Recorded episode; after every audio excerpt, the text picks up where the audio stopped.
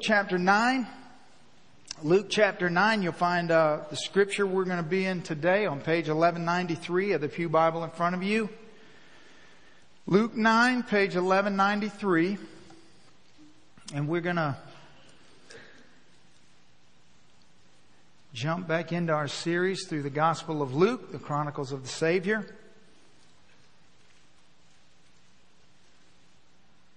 All right, I love those pages turning. Amen. I want us to begin this morning by thinking about, uh, I want you to, to just think for a moment about if I asked you to write a list of what are some of the most dangerous places in the world, what are some of the, the places you might put on that list? You might list somewhere like Somalia, which is a very uh, dangerous place, especially right now. There's a lot of terrible things going on there. You might list Yemen, which is a place that's very dangerous, and uh, you might list that. You might, some of you might say, Friday rush hour on Highway 49 is a very dangerous place. You might say that.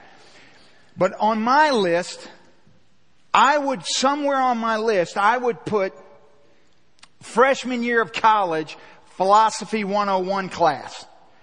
Because even as a, a, a young 17 year old, completely unchurched individual, I went off to college and, and every Tuesday and Thursday morning I would get up and leave my dorm room and walk across the campus of the University of Hawaii and I would go to this philosophy class and, and I would, would sit in my desk and I would listen to this burned out hippie in flip flops and a Hawaiian shirt every single day begin to tell me why there was no absolute truth and how everything that could be, should be, or can be, or is, or, and, and we would go through this litany of, and we would study all these people from times gone by, all these philosophers. And, and as I was studying this week, I was reminiscing about even then I just knew this is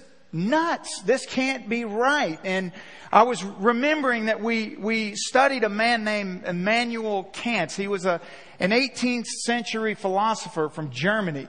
And I, I wrote some notes down for you because I really want you to, to just embrace the glory of the wisdom that I learned in my philosophy class about this man. He, he is famous for what's called the critique of judgment.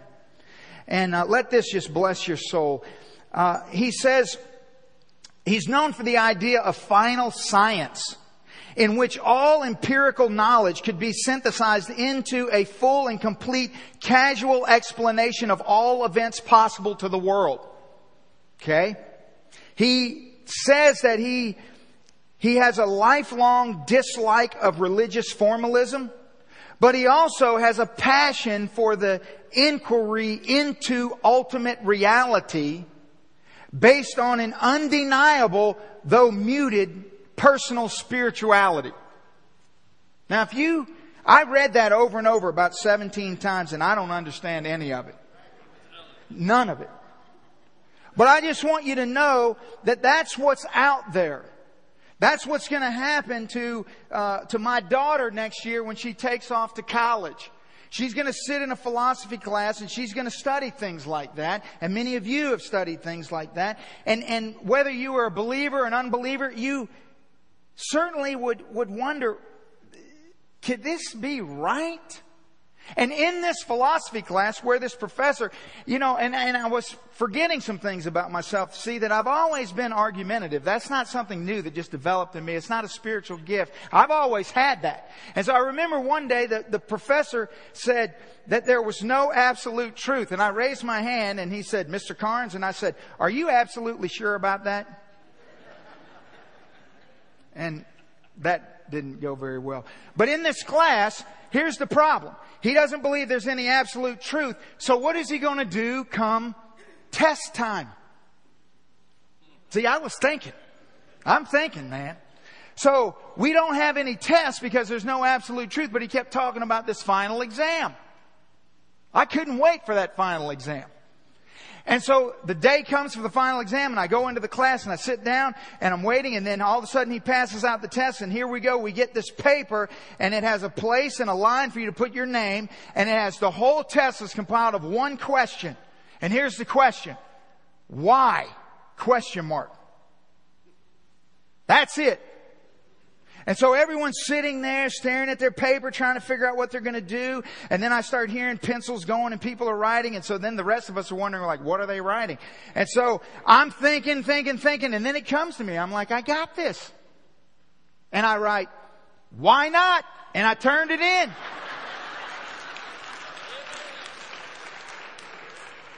And I want you to know I got an A in the class.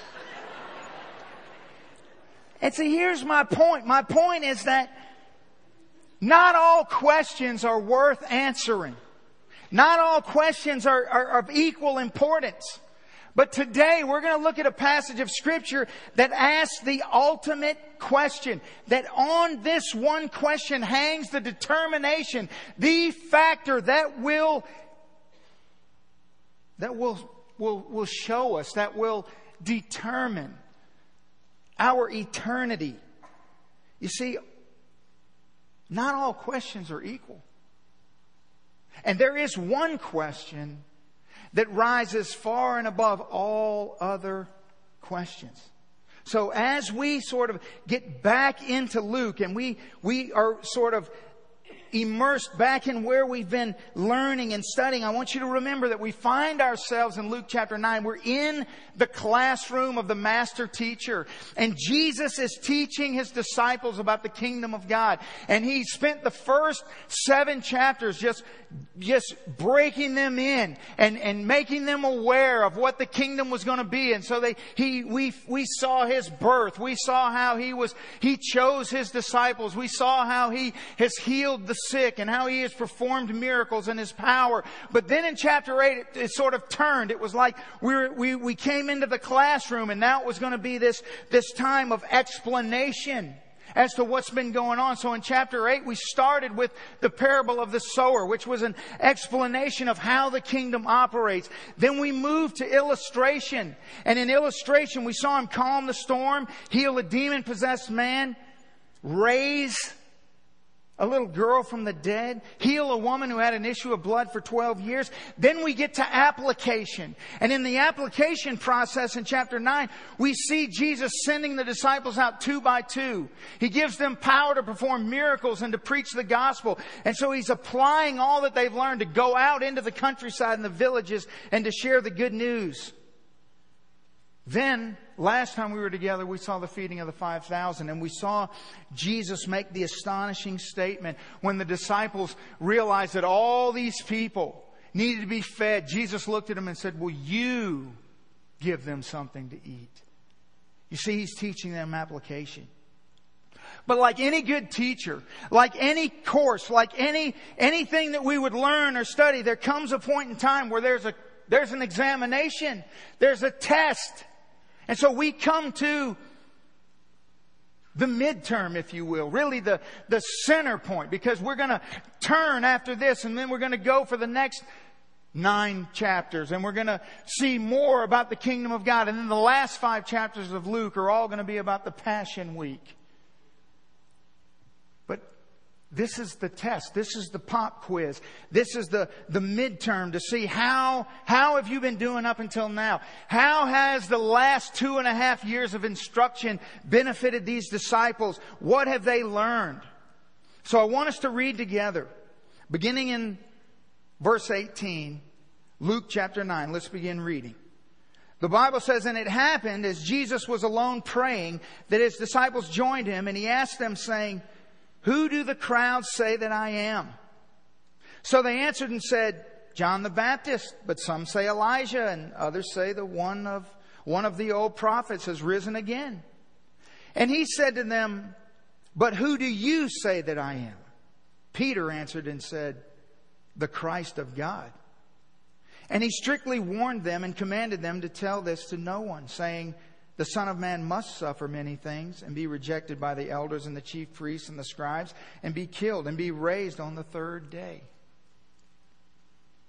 Father, help us now. Help us now to receive this word. God, speak to us. We, we humble ourselves before it and acknowledge that it is perfect and it's from you and it's given to us. And we need your help to understand and to comprehend and to receive. So give us ears to hear. In Jesus' name we pray. Amen. I want you first to see the crowd speculation. I want you to see the speculation of the crowd that starts in verse 18 where the Bible says as it happened, Jesus was alone praying. Now I'm not going to deal with this part. We're going to come back to this little section in, in three weeks from now. But the Bible goes on to say that his disciples joined him and then Jesus asked them saying, who do the crowds say that I am? Now, the crowds are never short for some opinion about who Jesus is. We know that uh, from reading the other gospel accounts of this story that this is taking place in Caesarea Philippi. We know that Caesarea Philippi was not always called Caesarea Philippi, but one, at one time it was, it was the, the, a place named after the god Pan the, the half man, half animal that plays a flute and all these little things swirl around him. And, and, and there were temples built to all these false gods and they're surrounded by all these opinions of who God is and how things are going to work out and people worshiping at all sorts of strange temples. And, and then Jesus comes along in the midst of this environment and he says, now who do the crowd say that I am? What, what is their, what is their opinion of who I am? And this really is, is not the question. This is just a setup question. This is like a preliminary question. We do this to each other all the time. This is like when someone calls you up and, and says, Hey, what are you doing this Saturday? And you say, Oh, nothing. What's up? And they say, Can you help me move? See, it's a trick question. They don't ever call and say, Hey, can you help me move? They ask what you're doing first. So you might remember that you're always busy on Saturday until you know what they're saying. But Jesus is just setting up the question he really wants to get to. But really this first question is the question everyone's asking. We heard this in, back in chapter 8 and verse 25 where the disciples were in the boat and, the, and Jesus calmed the storm and they responded, who can this be? For he commands even the winds and the water and they obey him. So there's the question. This question was in Luke chapter 9 verse 9 where Herod was wondering about all these things that he was hearing about and all these miracles that were being performed. And he said of Jesus, who is this whom I hear such things? So this is the question that's on the minds of all the people in the context that we're studying. But this is the question that's still being asked today. There's no shortage of speculation about who Jesus is. For example, just this month alone, you can bless yourself with such creative use of your spare time by watching wonderful television on the Discovery Channel. You can see a special about the lost tomb of Jesus that will be completely and utterly wrong. You can watch uh, another show called Who Was Jesus? Great. I want the Discovery Channel to answer that question for me. Or you can also see uh, the philosophy of Jesus of Nazareth. Now, that scares me right there because we've already talked about philosophy, so there's no telling what that's about. But really, the more creative shows are the ones on the History Channel. They're, they're, they're really edifying. You can watch the History Channel this month and you can see a special called The Real Face of Jesus. I mean, what is that? That's just his face. It's the real face. What do you mean the real face? So I took some time because the name just, I could not resist. I know I tell you don't ever watch these all the time, but I, I didn't take my own advice because the History Channel has a special this month called the Infancy Gospel of Thomas.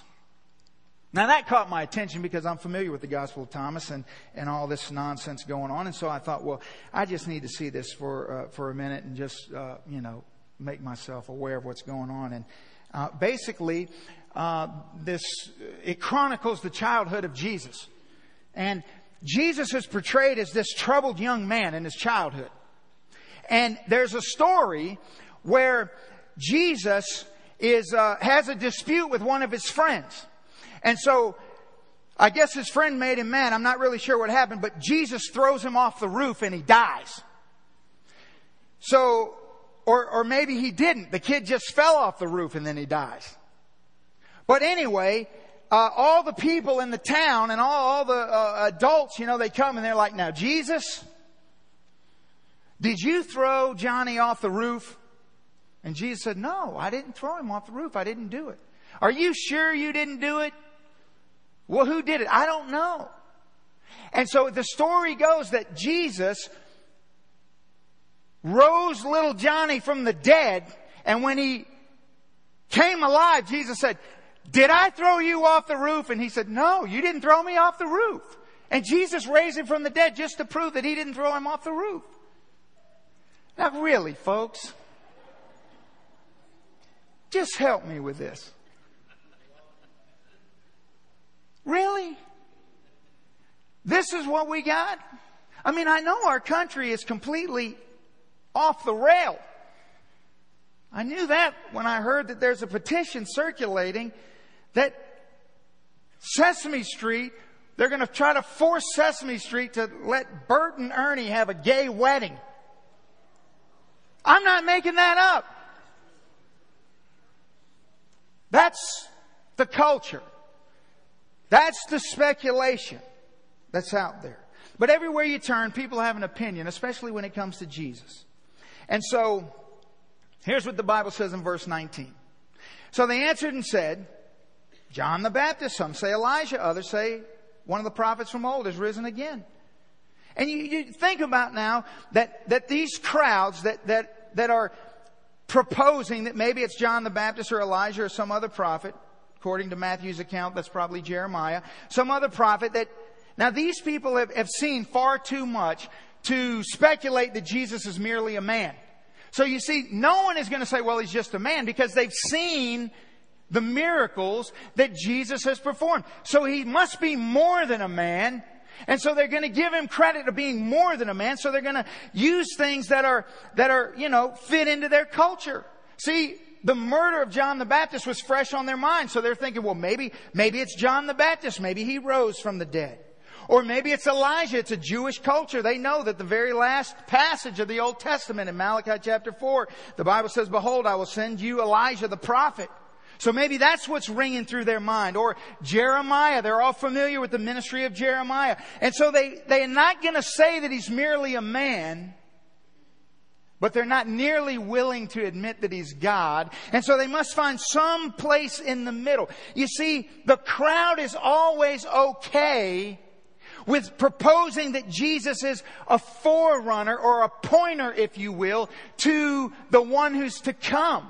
The crowd's fine with that. The crowd is always okay saying that he was a great prophet or a gifted teacher or a man who spoke about peace. They're fine with that. They're fine with any opinion about God, but that he's God. You see, a, a teacher's fine. A prophet's fine. But God, no. And, and you think about who do the people in Harrison County think God is? What are the speculations about Jesus amongst the people that you work with? What do your extended family members think about Jesus? What do your neighbors think about Jesus? I wonder, you know, students who just started school, what do the kids that sit in the row next to them and beside them or their teachers think about Jesus? Everyone has an opinion about who Jesus is. You see, there's, there's always speculation in the crowd. But then again, there's the apostles' revelation. Look at verse 20. So Jesus says unto them, But who do you, and this is emphatic, who do you say that I am? Meaning, who do you to the apostles? Who do you say that I am? And Peter answered and said, The Christ of God. The the Christos, the, the Messiah, the anointed one, the one who is sent from God. You see, to say you're the Christ of God, Christ isn't Jesus' last name. He's not Mr. Christ. Christ is a title, a title that means He is the one, the one that all the Bible is speaking about, the Messiah, the one who will come and redeem mankind. This is a very specific title that can only be given to one person. And you see, all the Jewish culture has been waiting for this one person, but now that he's there before them in their presence, they reject him and deny him, and they're waiting for another because he's not what they had hoped for. He's not what they had expected. He's not what they want. He's not doing things the way they want him to do things. I wonder why. I wonder why the world around us rejects Jesus Christ as the Messiah. Could it be that maybe Jesus doesn't do things the way they want him to do things. Maybe Jesus doesn't have the political views that they have. Maybe Jesus doesn't fix the economy the way they want it fixed. Maybe Jesus doesn't fit into their worldview. Maybe Jesus is a little too close-minded, too judgmental, too one way the only way. So they don't like that. So they look for someone else. Nothing has changed. For thousands of years, it's been the same old story. Now this answer that Peter gives is not just his personal answer, but it's given on behalf of the disciples. This is the answer, Lord. This is who we say that you are. And this is a twofold answer because first of all, it's stating that the apostles are confirming the truth that Jesus is God. Not that he's a prophet, not that he's a pointer or forerunner, but that he is God incarnate in flesh on earth. But in doing so, they're also negating the answers of the crowd. In other words, to say that he is the Christ of God is to say that he is not John the Baptist, he is not Elijah, and he is not any other prophet. You see, to be the Christ of God means you can only be that and nothing else. So it's a twofold answer. It's this is who we say that you are, and everyone who says otherwise is wrong. It doesn't matter what the other answers are. It doesn't matter how creative they are. It doesn't matter how much credit you give him or how eloquent your words are. They're wrong. And so the crowd, think about the crowd for a moment, who, who gives these, these choices. Think about how unified they are. In other words, you don't have three different groups in the crowd. You don't have the John the Baptist crowd. Well, they say Jesus uh, is John the Baptist, but they're very angry at the crowd over here because the crowd over here says that Elijah, it's Elijah really. That's who he is. And they don't like the John the Baptist crowd. Then there are some, you know, they're the Tea Party. They're over here and, and they say it's, it's, uh, Jeremiah. Notice that they're all together. In other words, the one who says it's John the Baptist is completely fine with the one who says it's Elijah. That's important. Because what do we have today in our culture? See, all the cults and all the liberals and all the, what do they preach? They preach the gospel of acceptance and unity. See, the crowd is unified in all their opinions. They don't care what your opinion is as long as it's not the one of the apostles. You see that? You see how it's always this, this message of, well, anything goes, everything works. The crowd is unified in their ignorance, if you will.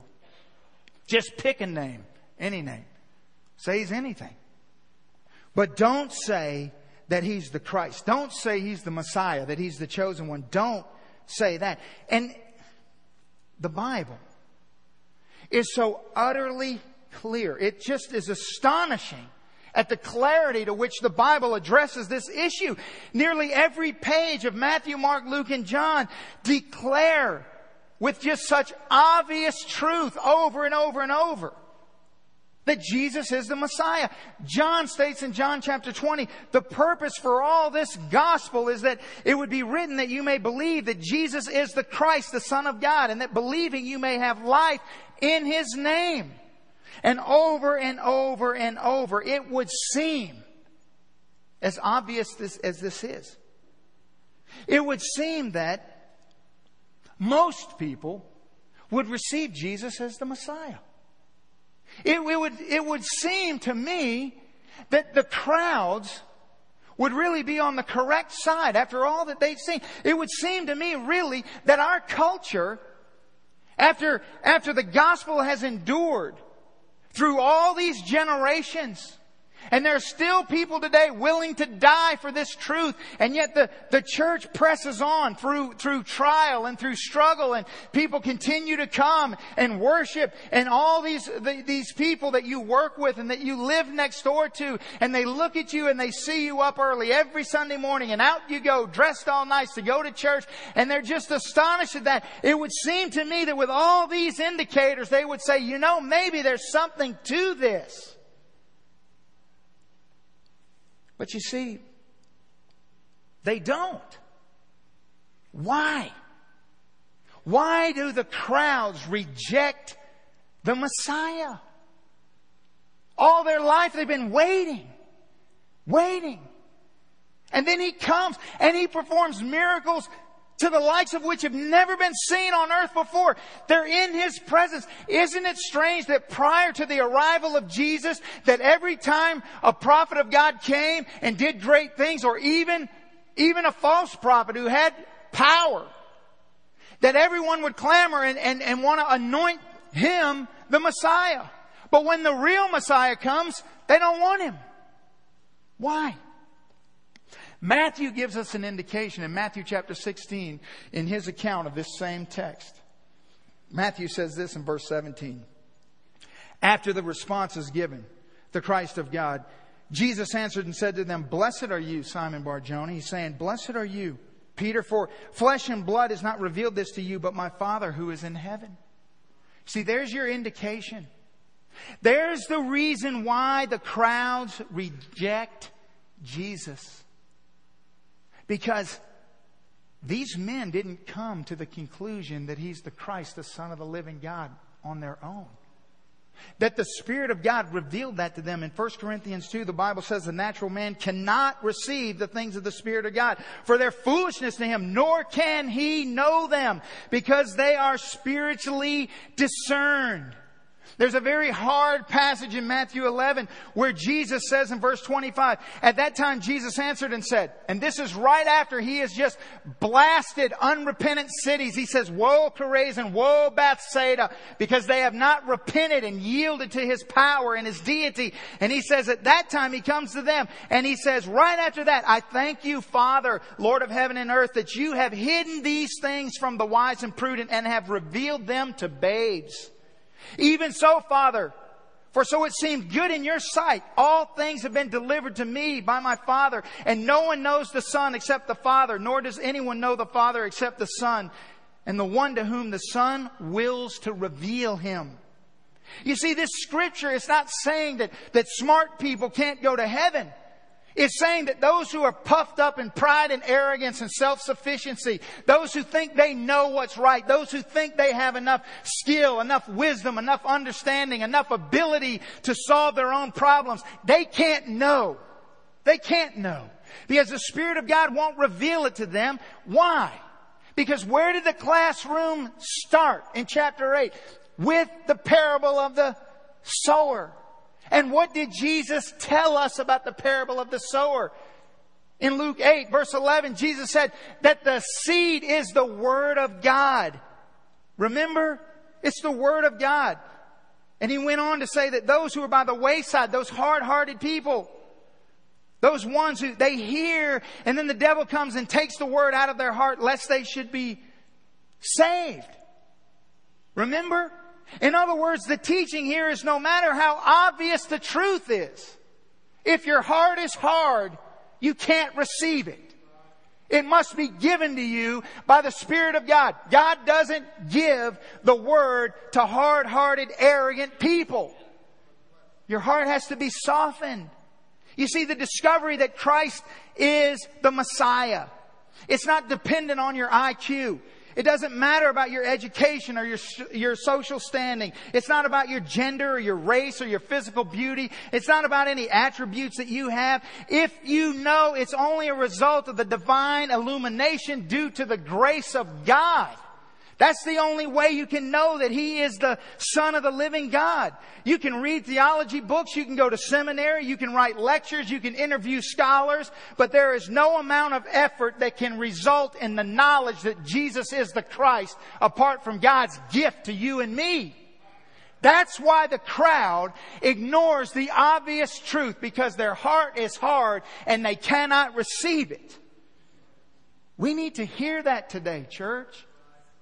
You need to understand why the world is the way it is, why we live in a culture the way we live. You need to understand as you begin to pray and, and, and seek God's face on behalf of the salvation of, of your lost family members and your coworkers and the people who live around you. You need to understand their heart is hard. Pray that God would soften their heart. Pray that God would give them ears to hear. That sometimes we go into something and we think this is so obvious, how can you not get it? And there's no one home because their heart is hard. This is a revelation. This is a gift. You see, the implication is simple.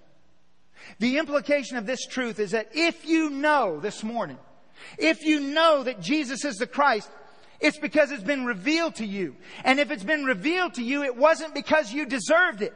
It was because in obedience to the Father's will and because Christ loved you, and chose you to be his son and his daughters. That he suffered and died and completed the mission for which he was sent here to do on our behalf that we might be saved. It's not because of us. Now I know that there's a, there's a part of us that wants to just come up against this truth and say, now wait a minute. Wait a minute. So you're saying that all these people who have come up with all these speculations and opinions about Jesus and, and have seen all these things, they don't know because they can't know. They can't know because their heart is hard.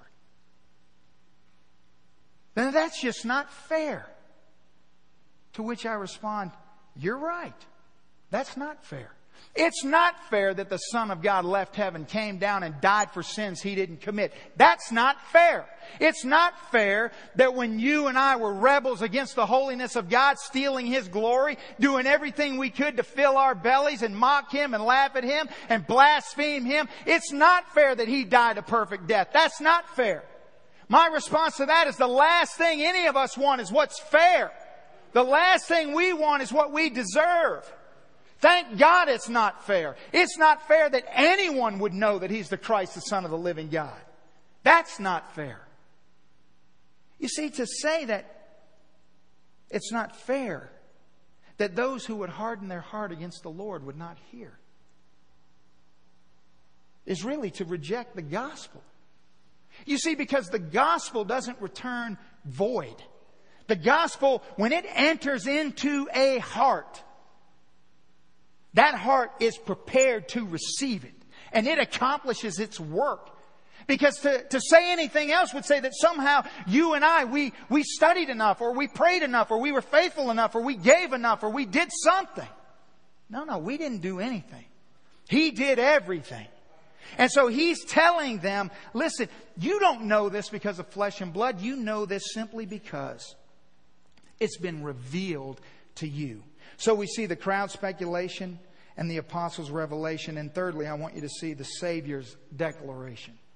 Look at the declaration of the Savior in verse 21. And Jesus strictly warned and commanded them to tell this to no one, saying, The Son of Man must suffer many things and be rejected by the elders and the chief priests and the scribes and be killed and be raised the third day. This really is, it's an astonishing statement. In other words, it would seem that the last thing Jesus would say in this moment when he's recognized as the Messiah is, don't tell anyone. But you see, at, at, at, closer observation, you see the context in verse 22 is that there is a, a declaration of a plan that is set in place. There is something for Jesus to accomplish and he must suffer. And Jesus understands that even with the knowledge that he is the Christ, even with Peter's correct answer, Peter doesn't get everything. You see, he still he still doesn't understand the whole picture because as we go through Luke's gospel, we're going to see time and time again, Jesus is going to continue to tell them that he's going to die and that he's going to suffer. And they're going to struggle with that. And here's why. Because they don't understand how this can be good. How you can be God in the flesh and suffer. Because what they're looking for is a Savior.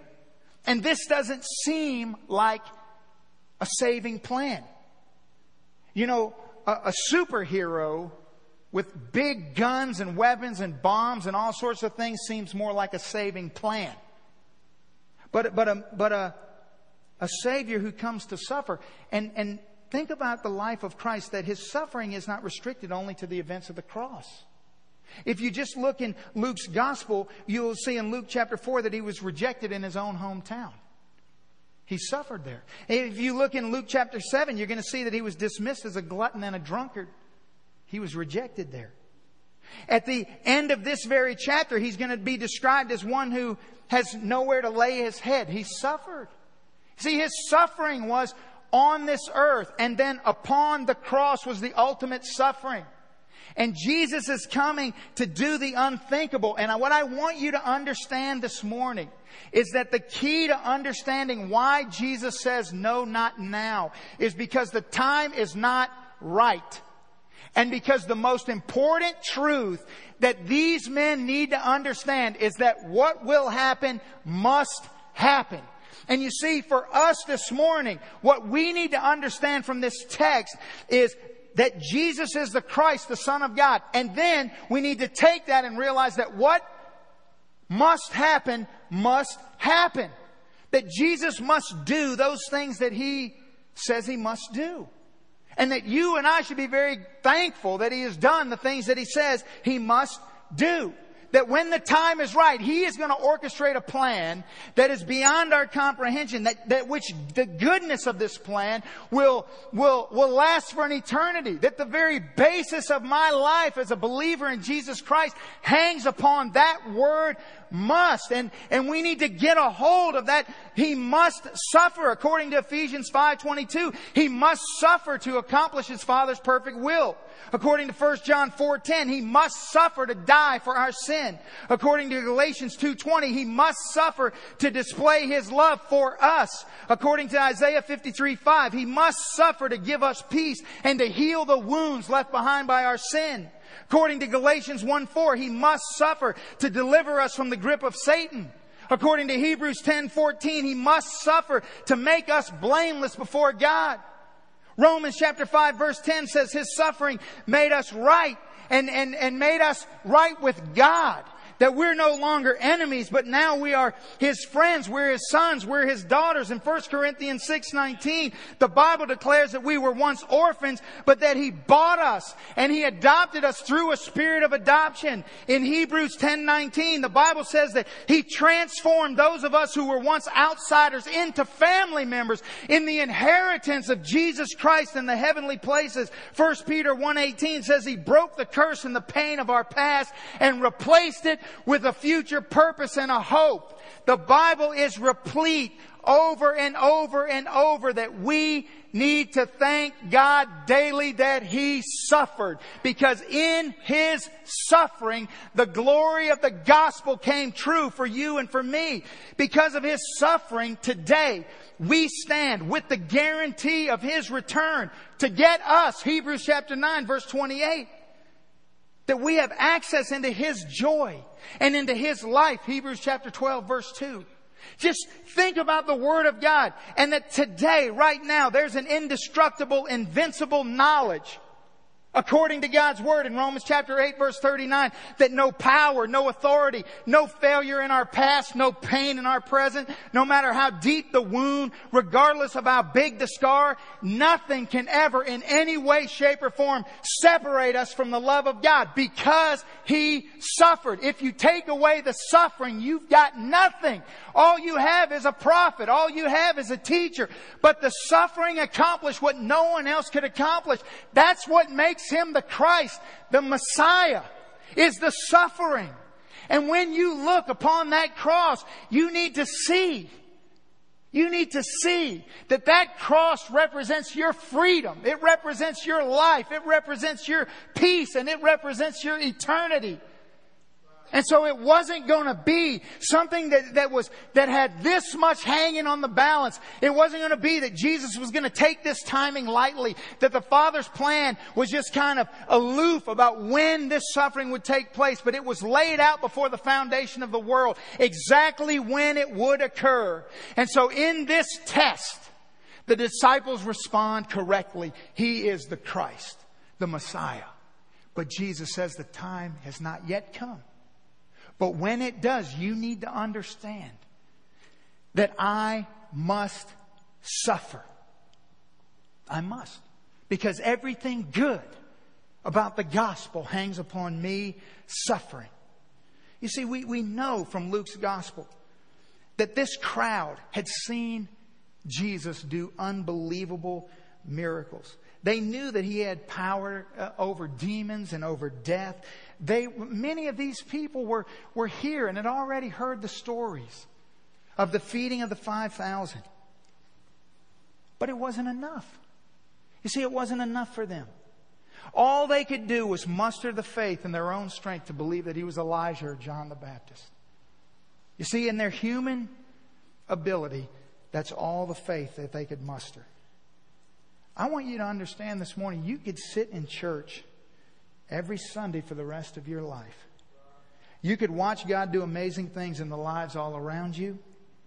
You can believe that He is real. You can believe that He has power. Maybe your parents are Christians. Maybe you've grown up in a, in a, in a Christian environment. Maybe your spouse is a Christian. Maybe everyone around you who knows you thinks that you are a Christian. But none of these things answer life's most important question, and that is, who do you say that Jesus is? The question today is for you personally and for me personally, who do you say Jesus is? Because to know Him as Lord, you must experience Him as Savior. You see, you can't know that honey is sweet unless you taste it. I mean, you can watch the Food Network and you can read cookbooks and magazines. You can even talk to people that you trust about how honey tastes and what's the texture and, and describe the sweetness of honey. Is it like sugar sweet or is it some other kind of sweet? What is honey like? But you can't know it until you taste it. And Jesus Jesus must be experienced as Savior. In other words, knowing about Him, believing things about Him will not save you. The Bible says to taste and see and know that I am God. Experience God as Savior. Know Him as Lord. It's not about the popular speculations. It's about the, the personal, the personal revelation. Are you here this morning? Is the Lord drawing you unto Him? Is there this, is there this war that's raging inside of you that, that every Sunday when we get to this part of the service, you begin to feel a little uneasy? I know that feeling. I know it. I know that feeling of thinking, how, how can I go up there and, and, and talk to a stranger and, and stand before people and all these things are going through your head and, and you just, and you're thinking of all the ways to just put it aside. I just, I want you to know this morning that you see, you can't know that He's the Christ apart from revelation from Him. And so if He's drawing you unto Himself this morning, then how, how can you say no to one that you exalt as Lord? So one of those two things just won't go together. So what is it going to be this morning? Is it going to be that we as a people of God would would recognize that He's the Christ and all that He's done in our life through His suffering, that everything that we have joy in today is because of His suffering and exalt Him and thank Him and worship Him for what He's done. And if you don't know Him, if you don't know Him, let this be the day that you respond, that you personally experience Jesus Christ as Savior and Lord today. Because He suffered and died to make that possible. And I know there's crowds speculating all around you, and there always have been, and there always will be. But they're wrong. And that there's one question above all other questions, and that is who do you today say that Jesus is? Will you stand and bow your head and close your eyes?